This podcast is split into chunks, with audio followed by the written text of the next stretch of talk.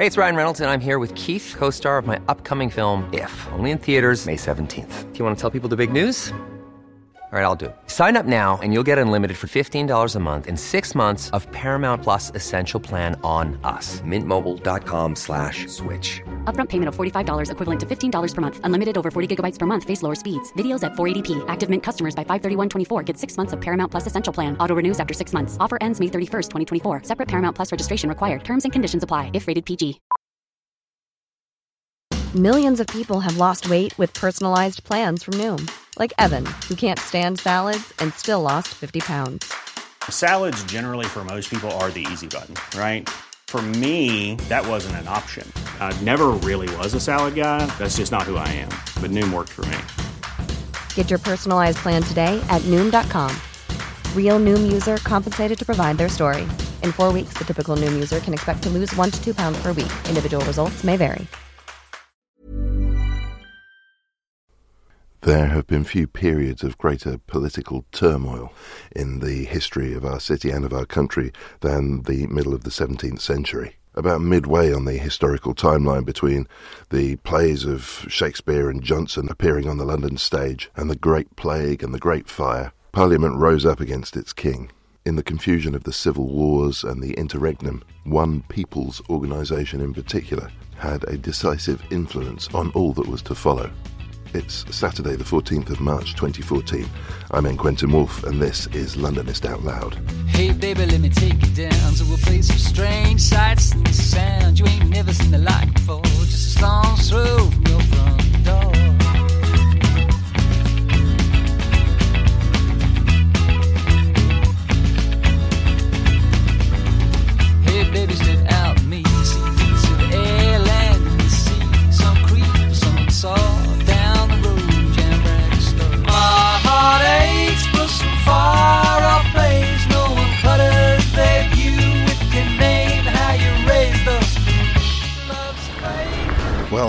Hello, listener. We find ourselves at the beginning of this podcast in Guildhall Yard, and that's not the first time I've said that on this show, but we're here with a different hat on uh, than usual. Quite often I've visited Guildhall, and it's been my pleasure to speak to people operating various things on behalf of the Corporation of London.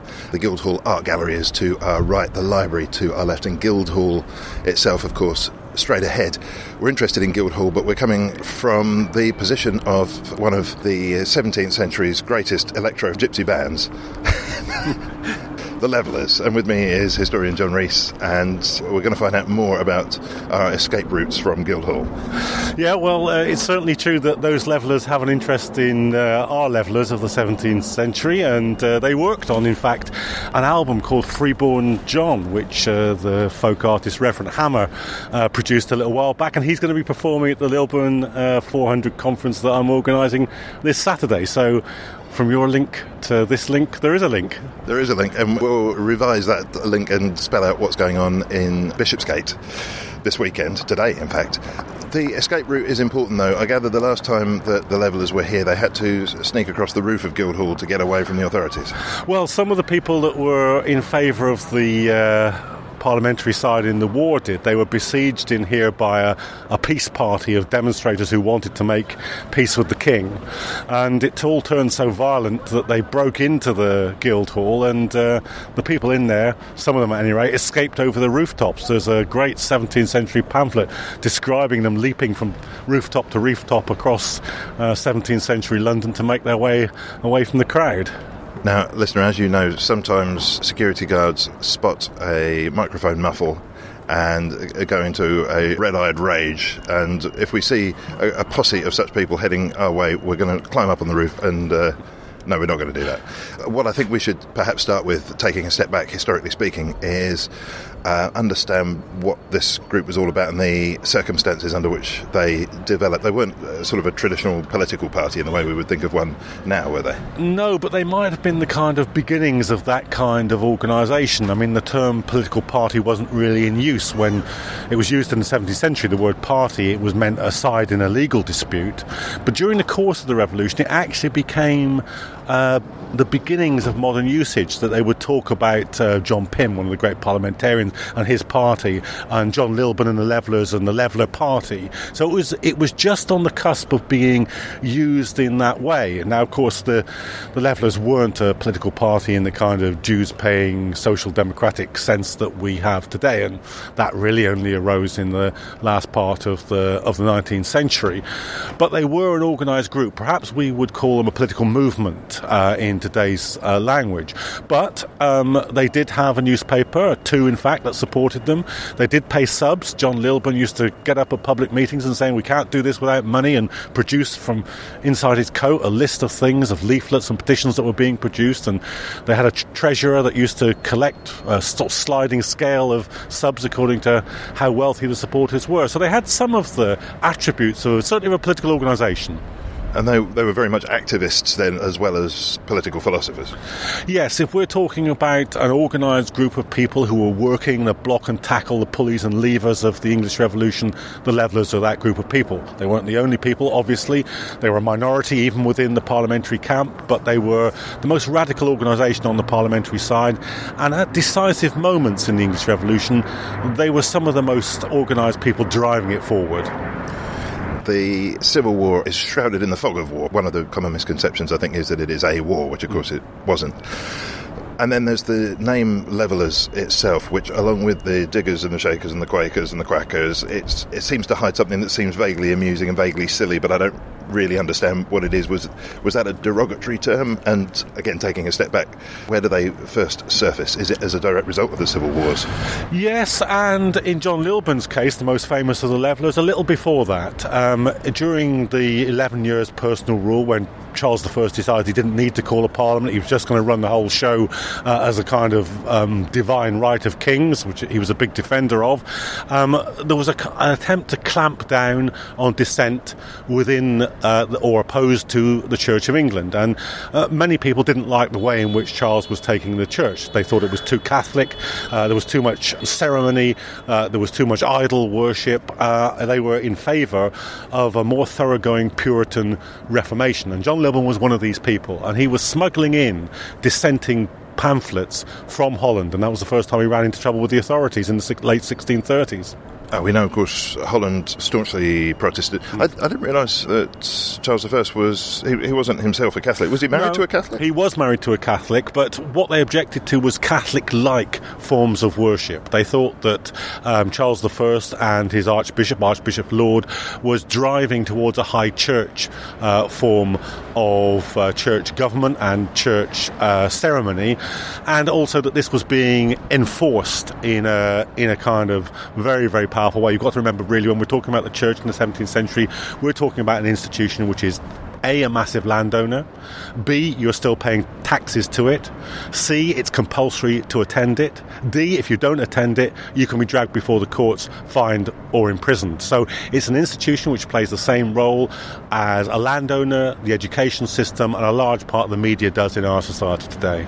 Yes, that enforced attendance part puts a new complexion on it. But what what differed in uh, Protestantism? Well, they were in favour of a much more democratic church setup. You could elect your ministers, or they, many of them wanted to. And in certain places in the city, just around the corner here in Coleman Street, there were certain churches that had acquired the bizarre capacity to elect um, their preacher. And when they did so, they elected radicals. Um, and so there was dissent within the Church of England, which thought that there should be a much more democratic church setup, there should be a much plainer form of worship, that uh, in the gathered churches that anyone could stand up and testify, rather in the way that Quakers do today. In fact, Quakers, of course, have their origin in this uh, in this period. So it was a challenge, a political challenge, as well as a kind of theological or religious challenge, an institutional challenge to this way in which the society was run. Remember, it had been Charles I's father, James I, who said, "No bishop, no king." I.e., if you challenge the, ch- the church hierarchy, you're going to end up challenging the political hierarchy as well, and he wasn't wrong about that. That word radical packs a heavy punch in the current climate. Uh, I wonder what radical looked like in the time we're talking of. Well, it looked like religious dissent. That's certainly true, um, and and has something in common with current usages. Um, it had the uh, idea that um, you were beginning, as the kind of you know etymological origin of the word uh, has it, that you're beginning to look at the deep origins of problems. That you aren't satisfied with amelioration or partial change. That you want something fundamental to change in the society. Although that only really gathered its true force during the course of the revolution itself. Revolutions famously radicalize the people participating in them, but both uh, to the kind of traditional left, but also some of the people who were against the king in the beginning of it looked into the abyss and said, Whoa, if this is what it means, then maybe we're better off with the existing setup. So there was polarization as well as radicalization. So there's a, a don't question us thing going on here. What about modern day analogues? Is there anything that bears useful comparison uh, going on in the world at the moment? Well, there is a general way um, in which all revolutions have some similarities. So, um, if we think, for instance, about the Egyptian revolution in the in the uh, Arab Spring back in 2011, that starts with a tremendously isolated regime. Really, only the dictator and his immediate cohorts are really willing to go into bat for, for this regime. The vast majority of the rest of society is either disaffected or actively in opposition to it. They gather in a kind of broad front, but as the revolution develops, more and more fundamental, more and more radical questions are asked. What do we want to replace the existing regime with? How are we going to get it? We've stripped away the outer defences of the regime, but there's still a hard core of the regime there. How are we going to deal with the kind of irremovable element on the other side? So there's a, a certain logic to revolutions which although there are obviously very, very great differences between any modern society and England in the 17th century, you can see some of those patterns re-emerging, yes. It, it sounds a little like what you're describing there, though, might involve a majority of people who aren't, um, at least at the beginning, politically active and are sort of hanging back and uh, tending their vegetables and trying not to get involved. Yes, uh, and and again, this is something which is common, I think, in all in all revolutions. They have to have a, a mass dynamic even to begin, and the English Revolution certainly did. John Lilburne was one of the people who led the apprentices, the, the apron youths, as they were called, down from the city of London to besiege uh, Westminster. And it was those crowds, um, the threatening nature of those crowds, that was one of the things that got Charles I to quit London and set up the Royal Standard in Nottingham and to begin the Civil War. So it, there has to be a mass dynamic at the beginning. But as that evolves, of course, more and more people begin to see that the whole fate of the society is now in the balance, that uh, you might want to avoid the revolution, but the revolution won't avoid you. Um, and so they become drawn in on either side. Uh, some remain kind of resolutely neutral. Um, there was a movement towards the end of this period after England had been through two civil wars, the clubmen who were neutralists, who just said, look, we've had enough of the marauding armies, we've had enough of the taxation, we've had enough of this, we, we just want to be left in peace. And they would kind of ward off soldiers, uh, that they were armed, that they would ward off soldiers from either camp, actually. Oh, so a neighbourhood watch gone... Gone crazy, yes. what about right here? I'd love to tie us back into London itself. One thing I think I know about the Civil War was that it wasn't cut down neatly down any uh, geographical lines. You could sort of make broad statements about it, I think, but it was also within families, different positions being held. Yeah, absolutely. It divided the society um, down the middle, and it divided London um, as well. Um, although in it in the for the most part, um, London um, and certainly the Royalists thought this um, was the treasury, the armory of the parliamentarian side. But there were certain points at which that was contested. I mean, I mentioned right at the beginning of the of the of the broadcast um, that peace protest here at the Guildhall. That was to settle with the King. That was a protest of conservative forces in London saying we've had enough of this. We didn't realise it was going to be a fight to the end. We just thought we were fighting the King so he would come to a more reasonable accommodation with us. It's time to make that peace now. So that presence was always here in London.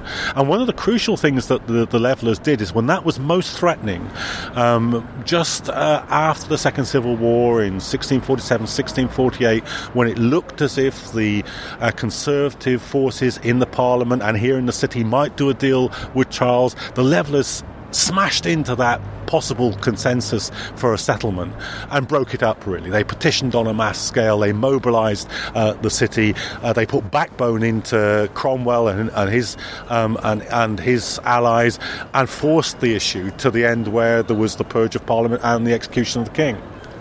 Well, I was beginning to feel that you were painting a picture of pacifists at the beginning there, but it sounds as though that really transformed over the course of a very, very short space of time. Yes, and and they could never be really described in that way. Partly because they'd been through the most uh, bloody warfare that this country has uh, ever seen. The revolution really begins in London in 1640. The Civil War itself, um, when Charles leaves London, sets up his standard in Nottingham, that begins in 1642, ends in 1645, and then there's another outbreak in 1648 where precisely because there's been so much vacillating on the parliamentary side. There's so many people who want to do a deal with the king, including at this point Cromwell, that the royalists regain enough confidence to launch a second civil war. It's only when that civil war is won, the second civil war is won, that the, the really radical political conclusion is drawn we can't make a peace with this man. He is, a, as they called him in that day, a man of blood. And uh, they had to settle accounts with him.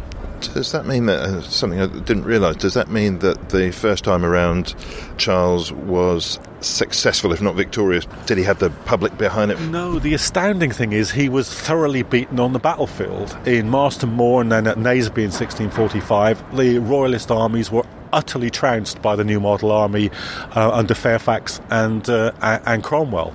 But such was the political conservatism in the society that it's almost as if even the victors couldn't imagine a settlement that didn't have the king in it. And so there's this long process of vacillation on their side of negotiation with the king. And in many ways, it's only Charles's stubbornness that prevents him from regaining the throne. But he is so stubborn and so insistent on the divine right of kings that even those who would like to do a deal with him can't come to one with him. He's always trying to bring the Scots back in or do a deal with the Irish um, to start another war, and that and indeed succeeds in doing so. And it's at that point that even those that would like to do a deal with him are really thrown into the camp of those who've always said this won't work. Huh.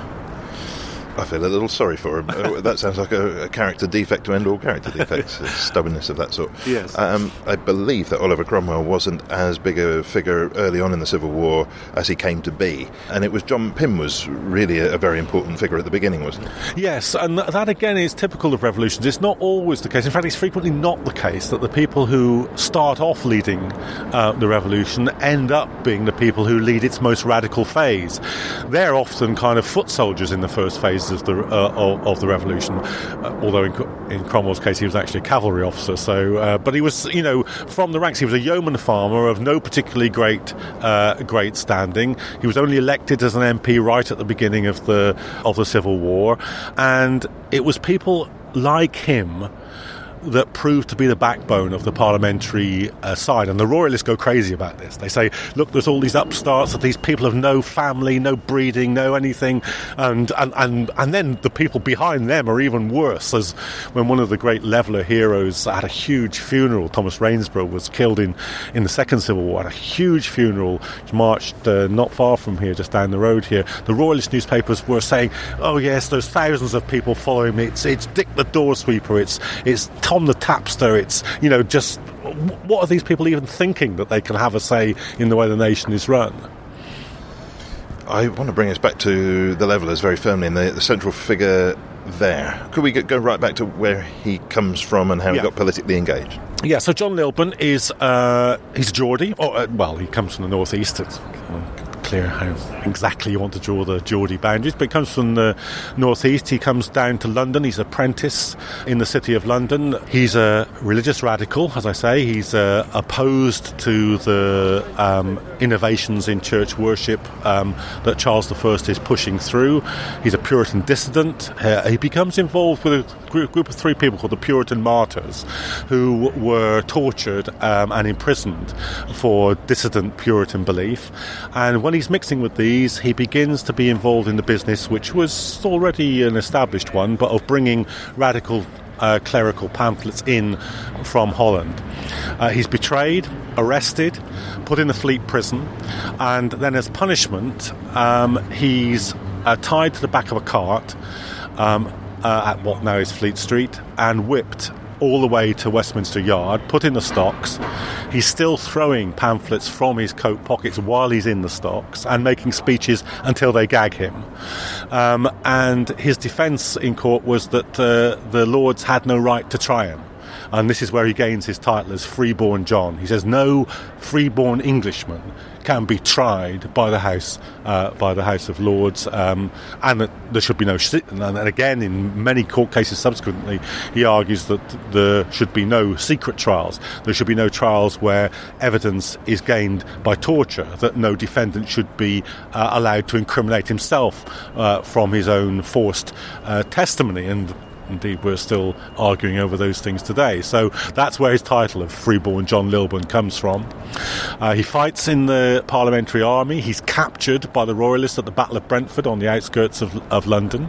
He's held prisoner in Oxford and they're just about to execute him. Um, when Parliament says, if you execute John Lilburne, we will execute the Royalist prisoners that we hold.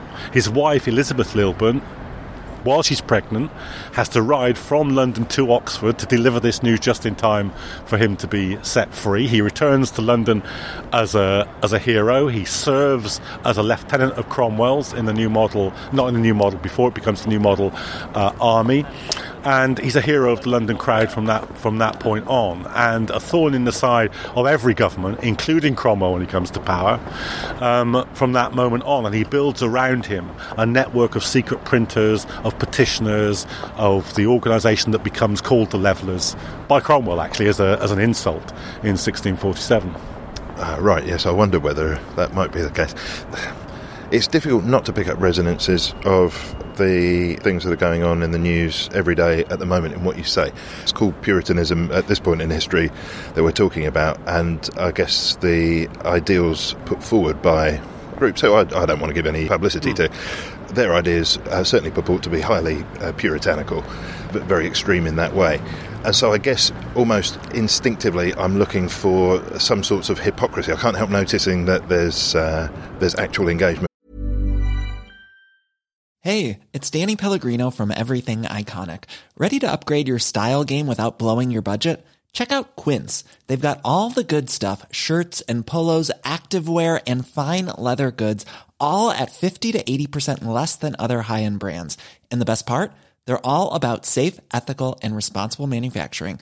Get that luxury vibe without the luxury price tag. Hit up quince.com slash upgrade for free shipping and 365 day returns on your next order. That's quince.com slash upgrade. Hey, it's Ryan Reynolds, and I'm here with Keith, co star of my upcoming film, If, only in theaters, May 17th. Do you want to tell people the big news?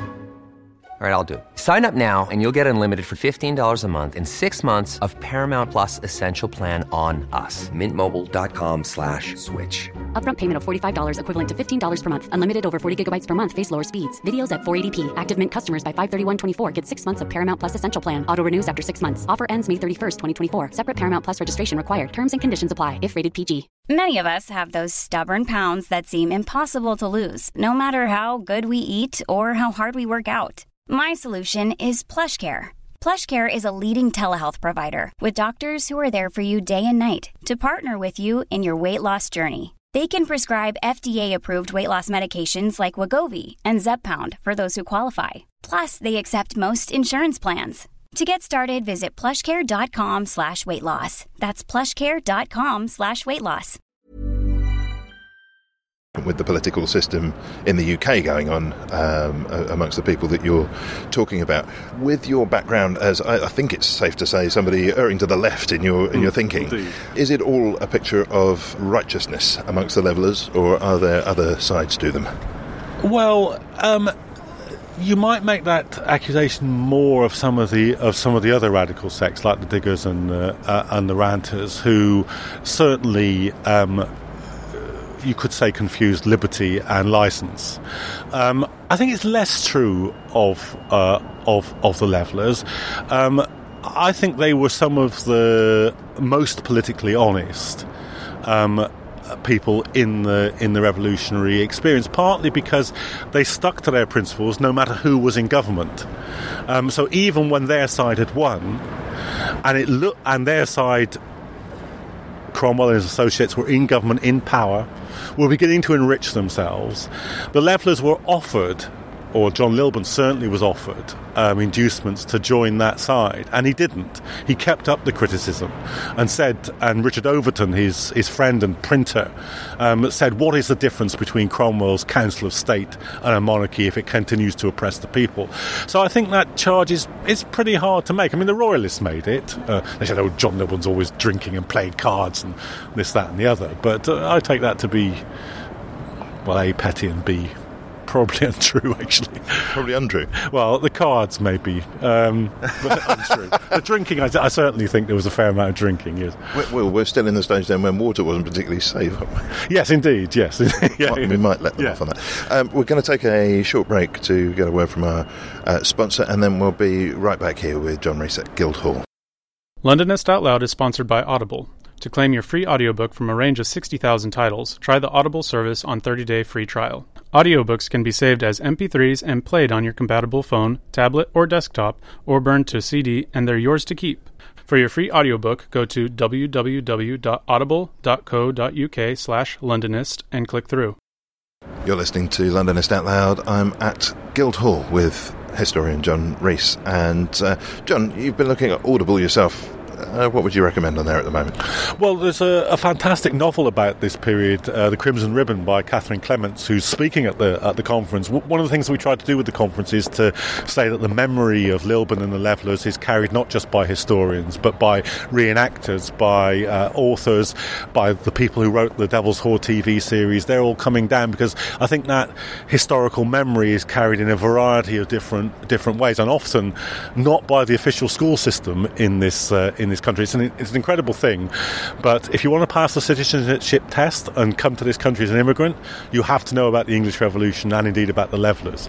But if you're at school in this country, if you're a school child in this country, it's not part of the syllabus. So that gets carried. It gets carried by a variety of, of other channels, and we've tried to bring them all together. And Katherine Clements' book, I think, is part of that. there remains then that suspicion that the authorities really don't want anybody asking too many questions, uh, particularly young minds. Uh, listener, the uh, conference that we're talking about is underway right now. Um, so stop whatever you're doing uh, at a small asterisk, put your shoes on, and get down to the Bishopsgate Institute while we tell you what's going on there. Small asterisk at the bottom. Don't put it down if it's dangerous to do so. That's the official position of Londonist. Good to know. Um, yeah, it's it, it's going to be a very interesting I think, because um, as I say, there's a there's an interesting mix of historians who've begun to kind of relook at the Levellers, probably for the first time in a generation. They they they became unfashionable when the so-called revisionist school, which was quite a conservative interpretation of the English Revolution, dominated historical thinking. But that moment has passed, and there's a new generation of historians that are looking at the Levellers again, and um, some of the best of them, I think, are, are speaking at the conference. But as I say, not alone with people who've made TV series, with people who've written novels, with people who've um, written songs about the, the Levellers, and with politicians and activists who also carry that uh, that tradition. So we've tried to design it so that there's a, a broad sense of how the society is reflecting on John Lilburne 400 years after his birth. And if I know the Bishopsgate Institute at all, then I am expecting this to be a question of dipping in and dipping out as you please and uh, being able to fill your intellectual boots. Yeah, indeed, indeed, yeah, right up to nine o'clock in the evening.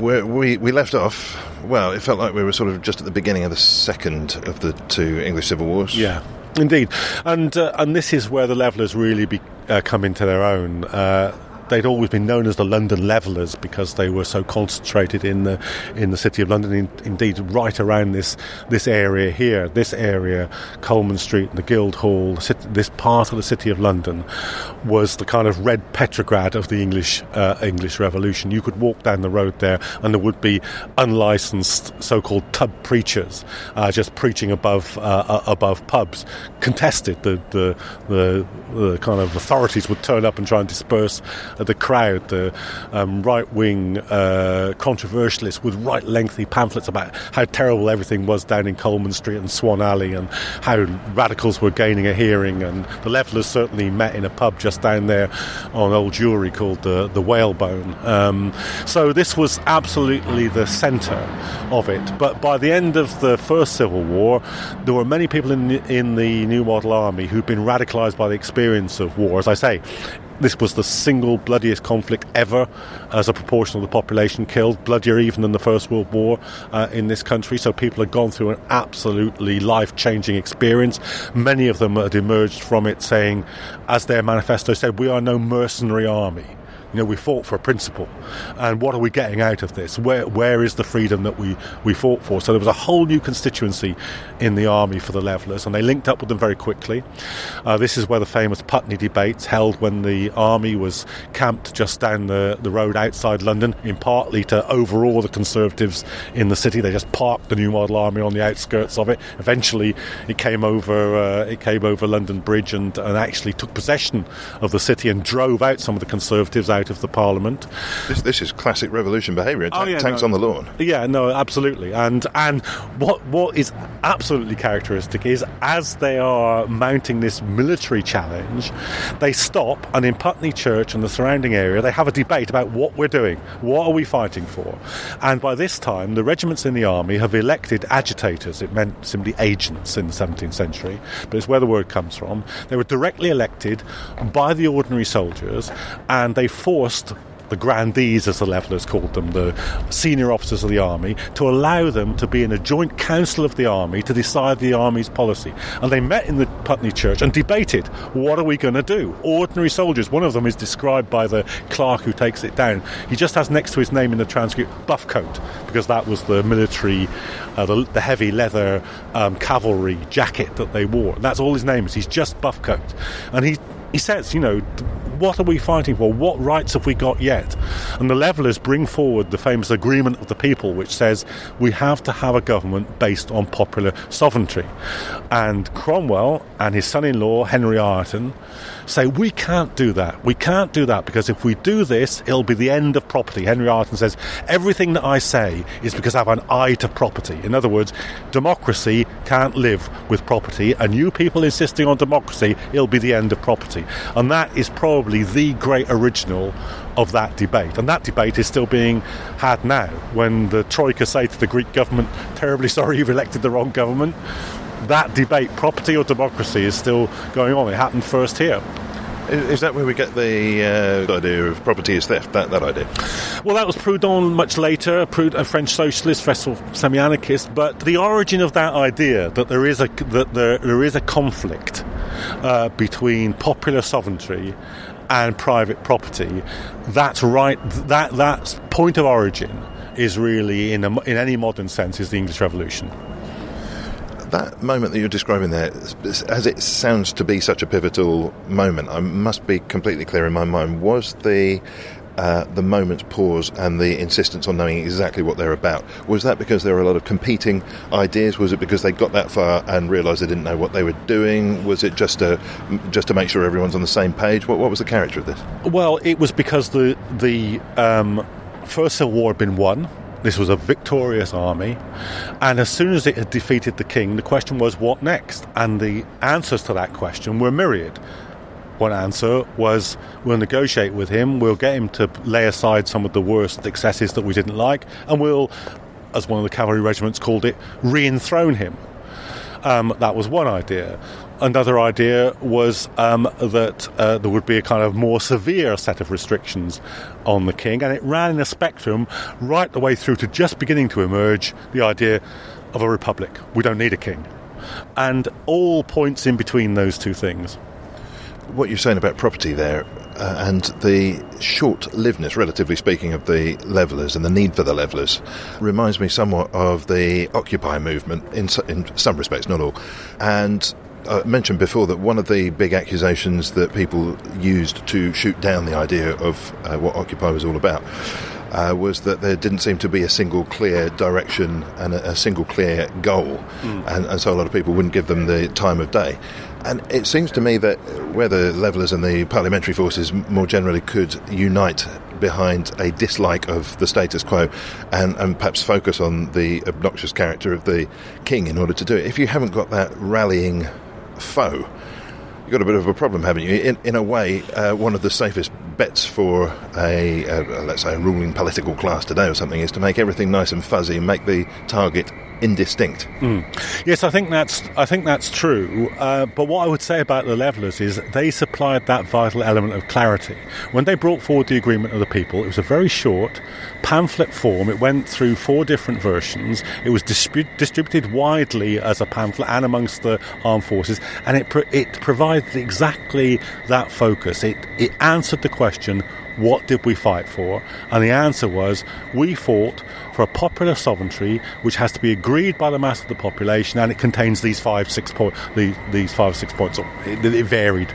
And it got so far as actually after the execution of Charles I, the agreement of the people was actually laid before Parliament um, as this is what we would like to see. Now, it got very quickly brushed aside by Cromwell and Ireton. They were in power now. They didn't really need a more radical programme then. They were more or less happy with what they got. But it's a tribute to the Levellers that they couldn't be ignored. They had to be militarily defeated, uh, partly because they had strength in the army. And so there were a series of mutinies uh, in 1649 after the execution of the king. One just down in Bishopsgate, a stone's throw from where we were having the conference, led by a young soldier called Robert Lockyer. Um, Cromwell and Fairfax had to come down and, after two days, seize the colours of the regiment back, take him and shoot him, have him shot in St uh, Paul's churchyard. And then there's the famous Burford mutinies. Very shortly afterwards, which were a series of military risings across the West Country, eventually defeated at Burford in the Cotswolds by Cromwell charging down the Leveller, Leveller regiments. And that's where, um, in exactly the same year as all this is happening, uh, Cromwell then gets hold of John Lilburne, who he's had locked up in the tower, drags him to the Guildhall here, and puts him on trial for his life. Um, twice Cromwell tried this. Again, in the later in the in a few years later, he tried it. Both times, um, juries refused to convict him, and there were church bells and bonfires from here right the way through the city of London uh, when he was released. So, what what was going on here then? Was it that uh, Cromwell had lost the plot and was, uh, I don't know, becoming it- authoritarian in the same way that the king was? What, what was happening? I think often in victorious revolutions, the there comes a dividing point where um, there are some for some people, once they defeated the king, and there was a republic, that was far enough. That was as far as they thought the social base of England would would would travel. And there are others who said this victory is not complete enough. We're not talking about popular sovereignty. You've got a military government. This is what the Levellers said to Cromwell. You haven't got popular sovereignty. You're ruling by the sword. Um, and we want popular sovereignty. And, and Cromwell, uh, even though he'd relied on an alliance with the Levellers to defeat the king, said, no, we're not going any further than this. This is as far as we go. And he didn't want to become a king, did he? No, and to, and, and to his credit, he was offered the crown and turned it down. So I think it's it's it's wrong to say that, that Cromwell wasn't a revolutionary of a particular type. He was, but he halted the revolution. Uh, at a point, uh, less radical than the point that the Levellers were aiming for, and as he was heard to say through the door of somebody listening to him talking to his Confederates, he said, "Either we crush the Levellers, or they will crush us." And that's what he proceeded to do. It was basically broken up as an active element in politics, more slowly than some historians think. It had an afterlife, a little bit longer than most historians think, but certainly by the time you've got towards the end of the, the 1650s, just before the restoration of the monarchy in 1660, in 1659, as Cromwell dies and uh, his son becomes uh, protector. There's a brief flurry again of leveler of leveler activity, saying, "Okay, you know, the, the, that era is over. Maybe now we can do something more radical." But the Restoration puts an end uh, an end to that. But it lives on then as a as a political tradition. Radicals in the 18th century, John Wilkes had le- leveller uh, pamphlets, and uh, you find them in the libraries of the Chartists and uh, and so forth. So it lives on then as a kind of intellectual and political inspiration. those dying days of the interregnum, what I'm hearing and what you're saying is really a police state and an occupation of sorts. I was struck by some of the stories of what went on for the Quakers as they had to have secret meetings in houses with false walls, and uh, everything seems to have been driven underground, and there, there was a resistance it must have been a huge breath of fresh air to welcome back a monarch who largely stayed out of politics. Well, it didn't change for the dissenting. Uh, in fact, it got worse for the dissenting Christians. Uh, for Baptists, for Quakers, um, the Clarendon Code. Uh, Clarendon had been uh, Edward Hyde had been Charles I's advisor. He comes in as a key figure in the Restoration monarchy. The Clarendon Code then institutionalizes discrimination against dissenting uh, dissenting Christians. The Five Mile Act and so forth. This is all part of the, the, the Clarendon Code. So it gets very sharply worse. Uh, I've been having a look at what was happening down in my home county of Wiltshire, and, um, and the dissenters are meeting often in meetings of 2,000. This is in rural Wiltshire, out in the woods to avoid persecution. Some former Leveller allies, like Colonel John Reid, who was um, who was governor of Poole during the Revolution, is in southern Wiltshire in Porton, setting up a kind of Baptist church there. He's hauled into the Tower of London and examined by um, the officers of Charles II during the Restoration. So, no, it's tough times uh, under the Restoration for the dissenting Christians. Well, that, that, surprises me knowing because I have always had the uh, Glorious Revolution and uh, Charles II's uh, period in general as uh, down as the Benny Hill show. Uh, essentially, just sex and, and licentious behaviour. yeah, I think that was okay if you were in the court. I, I, out in the dissenting churches, there was less fun to be had. not not one rule for the rich and another for the poor. Surely. Staggering thought, I know, but sometimes it happens. Well, thank goodness they had the revolution to sort all that out. yeah, indeed. Yes. Well, the, the, you know, the dissent. That's one of the very real sort of inheritances. Um, you know, it was E.P. Thompson, who was himself, of course, a Marxist historian, who said that the British working class owed more to Methodism than to Marxism. But it's whether or not that's true. It's certainly true that that Baptist dissenting tradition, the Quaker tradition. I mean, today you look around the country, uh, in London, indeed, in the, the, Friends Meeting House in in Euston Road, uh, if there's a left wing meeting going on, it's probably one of the places it's likely to be is in a Quaker meeting house. Which leads very nicely into the final question, really, which is where do we find the strongest evidence of the levelers' influence today? Well, I think it is. Uh, I think it has become knitted into the to the fabric of the left. Christopher Hill, of course, is probably still um, the single best known historian of the English Revolution. He was a member of the Communist Party and then left it over the invasion of Hungary in 1956. Um, going to bookshops today, it's still a Christopher Hill book you'll find on the on the shelves, and most of the people who've written about the Levellers, most of the books that you pick up about the Levellers, Brailsford's book, which Hill completed after Brailsford died, he was a socialist and a left winger, and as I say, Hill completed the book. Pauline Gregg, who wrote published in 1961, but still the outstanding biography of John Lilburne, was a socialist and a radical. So I think that in the trade union movement, the annual Burford demonstration where the levellers were shot in Oxfordshire. Those are the, the major kind of conduits down which that runs. They're not the only ones. There are many people who are on the left who remember the levellers as well and who respect Lilburne as a as a champion of civil liberties and so forth. But I would say that's probably in in its strongest current. That's where it lies.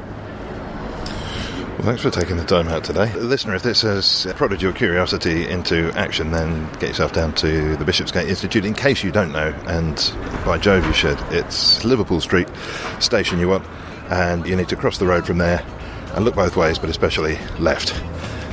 John Rees, thanks very much. Thank you.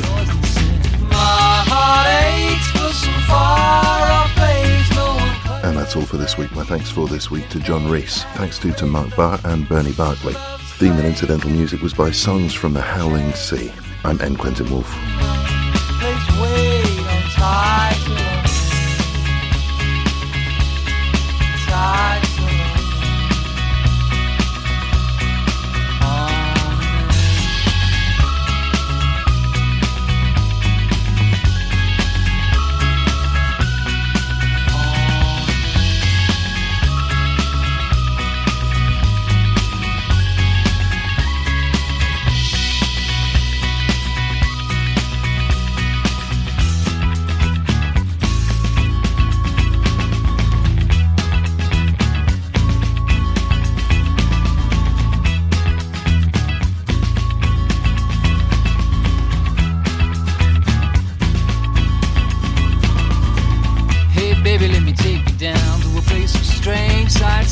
you ain't never seen the before. Just a throw from your front door.